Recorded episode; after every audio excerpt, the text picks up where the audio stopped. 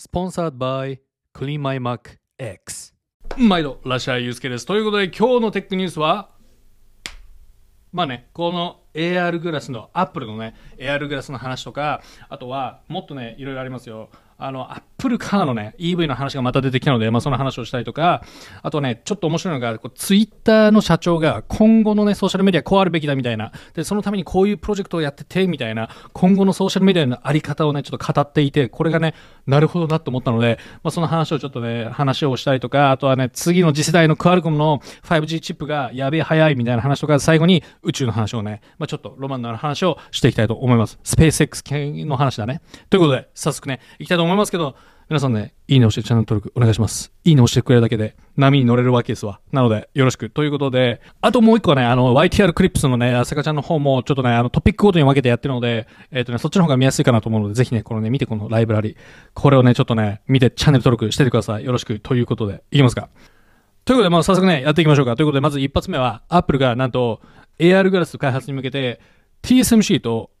共同開発でディスプレイを作ってるぞっていうことが日経アジアから出てきてるんですよ。で、今回のディスプレイっていうのが書いてるけど、あのね、マイクロ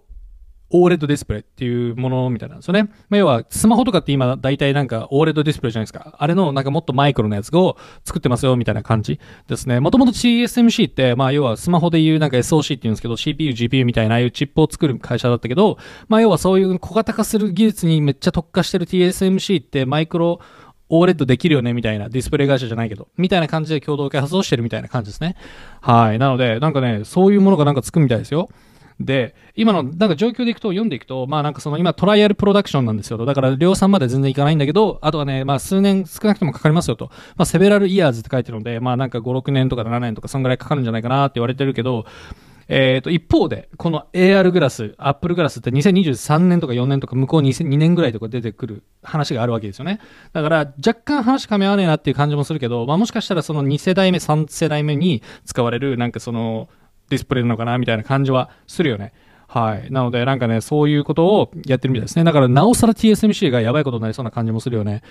でも、もともとなんかそのサムスンがやっぱりね、ディスプレイ強いんですよ。あの、 OLED ディスプレイのマーケットシェアってスマホで言うともう90何パーセントまだサムスンなんですよね。で、えー、っと、で、もし、その、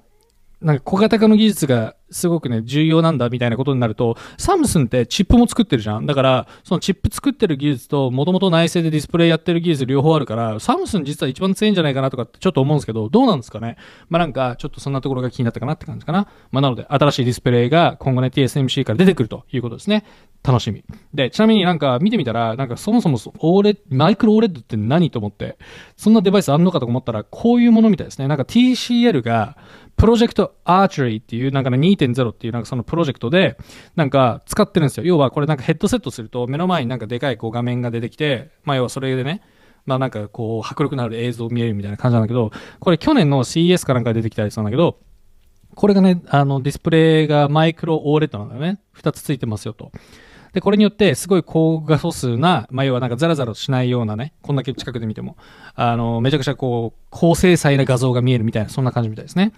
なので、まあ、AR とか VR とかそんな感じじゃないけど、なんかこういうね、まあ、ビッグスクリーン TV の代わりにこれをね、使ってくださいみたいな、そんなデバイスが、まあ、作られているので、まあ、なんか、あのアイデアとしては別に古いものではない、あ新しいものではないのかなっていう感じ。ですかね？はい。ということで、そんな話でした。次。ということで皆さん、お使いの Mac が、あれ買った時よりなんか遅くなってんなとか、あとアプリケーション開くたびに、このくるくるのね、風船マークが出て、なんかサクサク動かないなみたいなことって、まあ結構あるかなと思いますけど、あれって原因がシステムジャンクが実は溜まってたりとか、あとはウイルスに感染していたり、あとは空き容量が実は全然なかったりとか、まあそういうね、いろんな理由があるんですけど、それらの問題を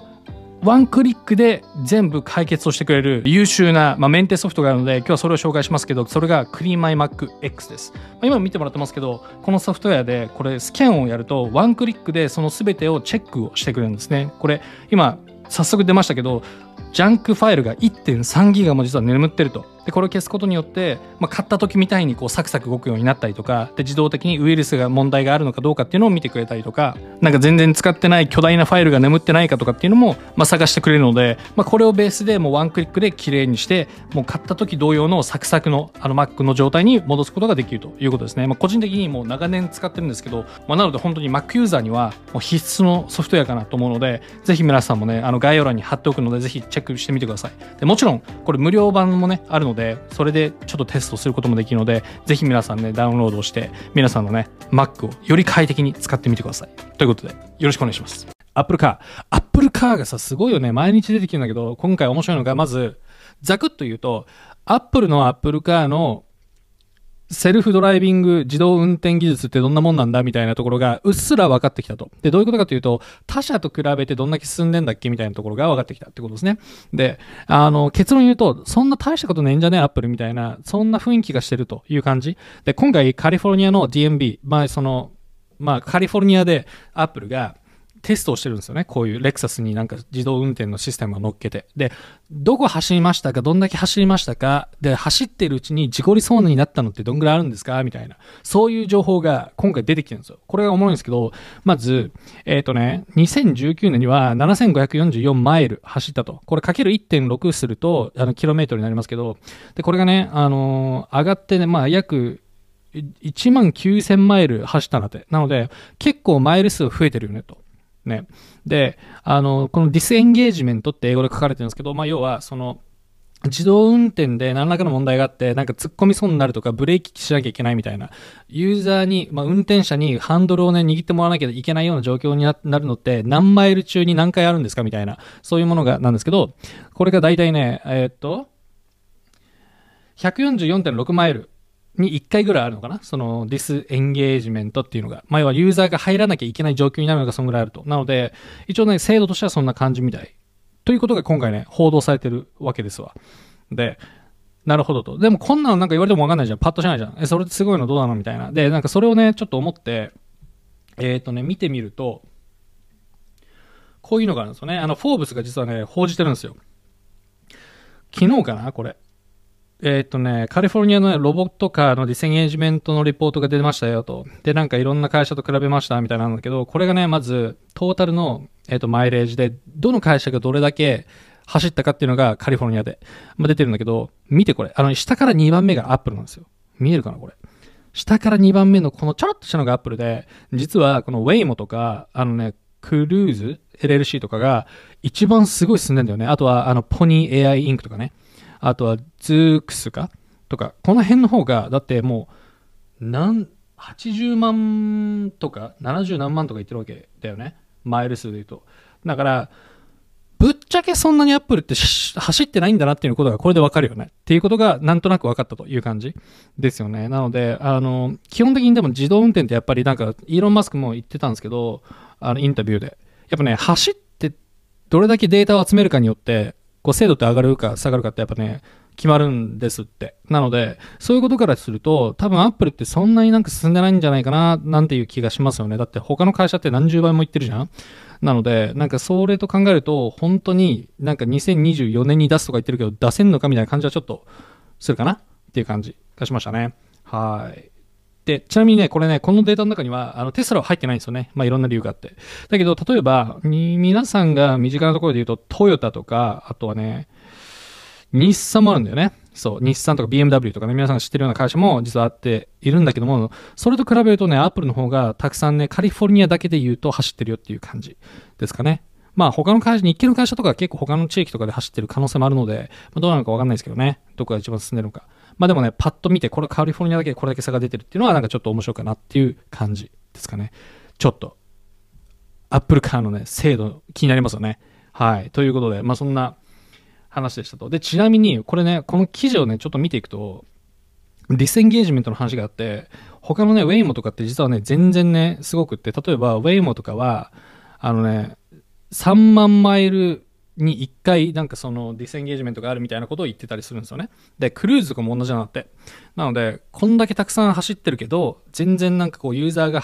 運転者が入らなきゃいけない状況があんまないということを見ると、アップルとかってやっぱりまだ精度低いのかなっていうこともちょっと思ったりするけど、この記事の最後に書いてるのが、その disengagement でもレベルがあって、なんかそのブレーキをちょっと入れなきゃいけなかったのなのか、か加速をしなきゃいけなかったのか、ハンドルを切らなきゃいけなかったのか、もしくはもう完全にもうユーザーが運転者がこうね、舵を取らないとダメな状況なのかみたいなレベルがあるみたいで、で、そこのクラッシュ、そのカテゴリーができてないので、まあ何が本当なのかよくわかんないよねみたいなことは言ってるということなので、まあなんかちょっとね、そんな感じみたいですわ。はい、ということで、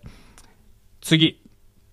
えっ、ー、とね、あ、でもちょっとね、このアップルカーの関係でちょっと話をしておくと、なんか面白いのが、今ね、イギリスのまあ政治家が、もうね、アップルカーをイギリスで作っちゃえみたいなことを、もうなんか全力でね、あの、を進めてるということで、 The Telegraph っていうところが報道してると。で、そのね、 politician、政治家がこのジェームスさんっていう人なんですけど、これがね、いやもうイギリスでね、もうね、アップルを迎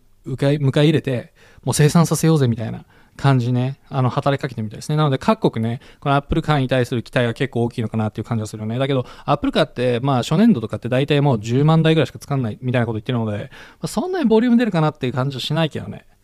まあ、でもまあ、ヨーロッパと比べると、まあ、ベルリンとかのね、あのギガファクトリーとかも結構あったりするし、テスラのね。まあ、なので、まあなんかそういうところのヨーロッパとなんかイギリスのね、このブレグジットの後のこのなんか対立というか競争がね、なんかあからさまだなっていう感じがして面白いですね。まあでもイギリスで作るなんかメリットなさそうだけどね、とは思ったけどね。まあ、労働費高いし、だったらアメリカで作るわみたいな感じになるんじゃないかな。まあ多分グローバルでそんな最初売るって感じでもないないと思うからね。っていう感じがしたかな。はい。ということで、次。これ面白い。ツイッターの社長のジャック・ドーシーが面白いこと言ってると、これが今後ソーシャルメディアのアルゴリズムはユーザーが選べるようにすべきだみたいなこと言ってるんですよ。要は、ツイッターというプラットフォームあります。だけど、ツイッター上でのアルゴリズムはみんなが勝手に選んでねと。つまり、アルゴリズムをなんかね、売るというか、なんかこうダウンロードできるアップストアみたいなのがあって、そこで好きなやつを選んでダウンロードしてくださいと。で、その選んだアルゴリズムによって、なんかその見られるコンテンツがね、進められるコンテンツが変わるみたいな。例えば、なんか妊娠中のね、お母さんが、ママがね、なんかこう、なんかに、それ関係の情報欲しかったら、そういうアルゴリズム選ぶとかさ、なんかテック関係のものが好きだったらテック系を選ぶとか、スポーツ、野球好きだったら野球系みたいなね。野球アルゴリズム、サッカーアルゴリズムみたいな、わかんないけど、なんかそんなイメージなのかなと思うけど、そういうことをね、今回インベスター、投資家のね、インあの会会議の中で言ってるんですわ。で、面白いのが、まあ、これ背景を言うと、まあ、要はそのツイッターとかフェイスブックってすげえ責められてるわけですよ。なんでかというと、コンテンツをなんかどれを出すかどれを出さないかって勝手に選べちゃうんだよね、今。その法律上で。特にアメリカとかって。で、あの、セクション230っていう法律があって、もうそれで、なんかあの、ツイッターとかそのテック企業は、あの、自分たちで、そのなんか判断してないと、このコンテンツは良くないよね、悪い、いいよね、みたいな。で、それの判断があんまなんかちゃんと、なんだろうな。まあ、その判断をするとさ、いや、これは別になんでいいのに、これダメな、なんでダメなんだとかって言われるわけですよ。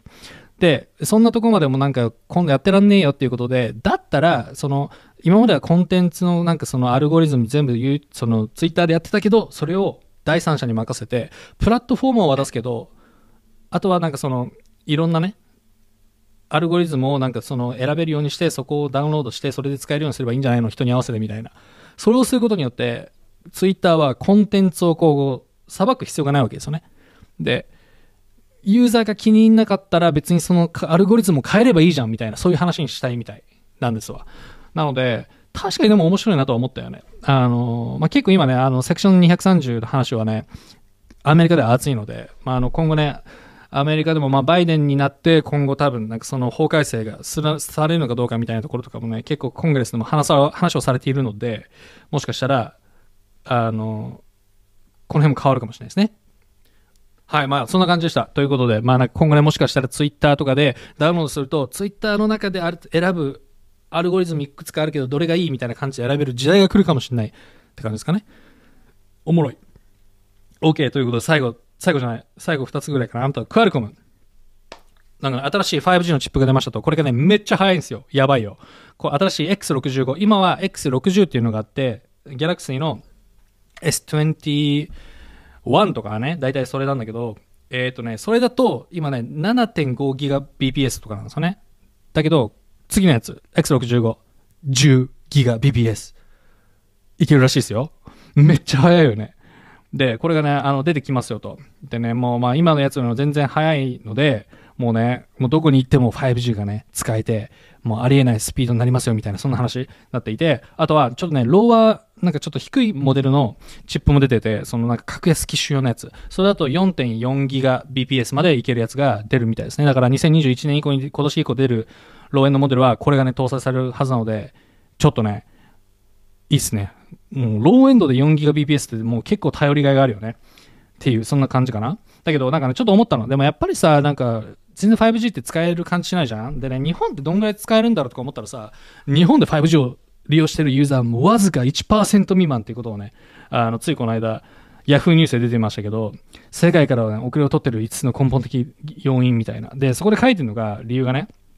あの、いや、そもそもなんか通信ネットワークさ、もう、なんつうの、満足してるから別にいらないよねみたいな ところも結構あったりするんですよね。まあ、確かにそうなんだろうなって感じがしますよね。まあ、だから、あの、あんまり、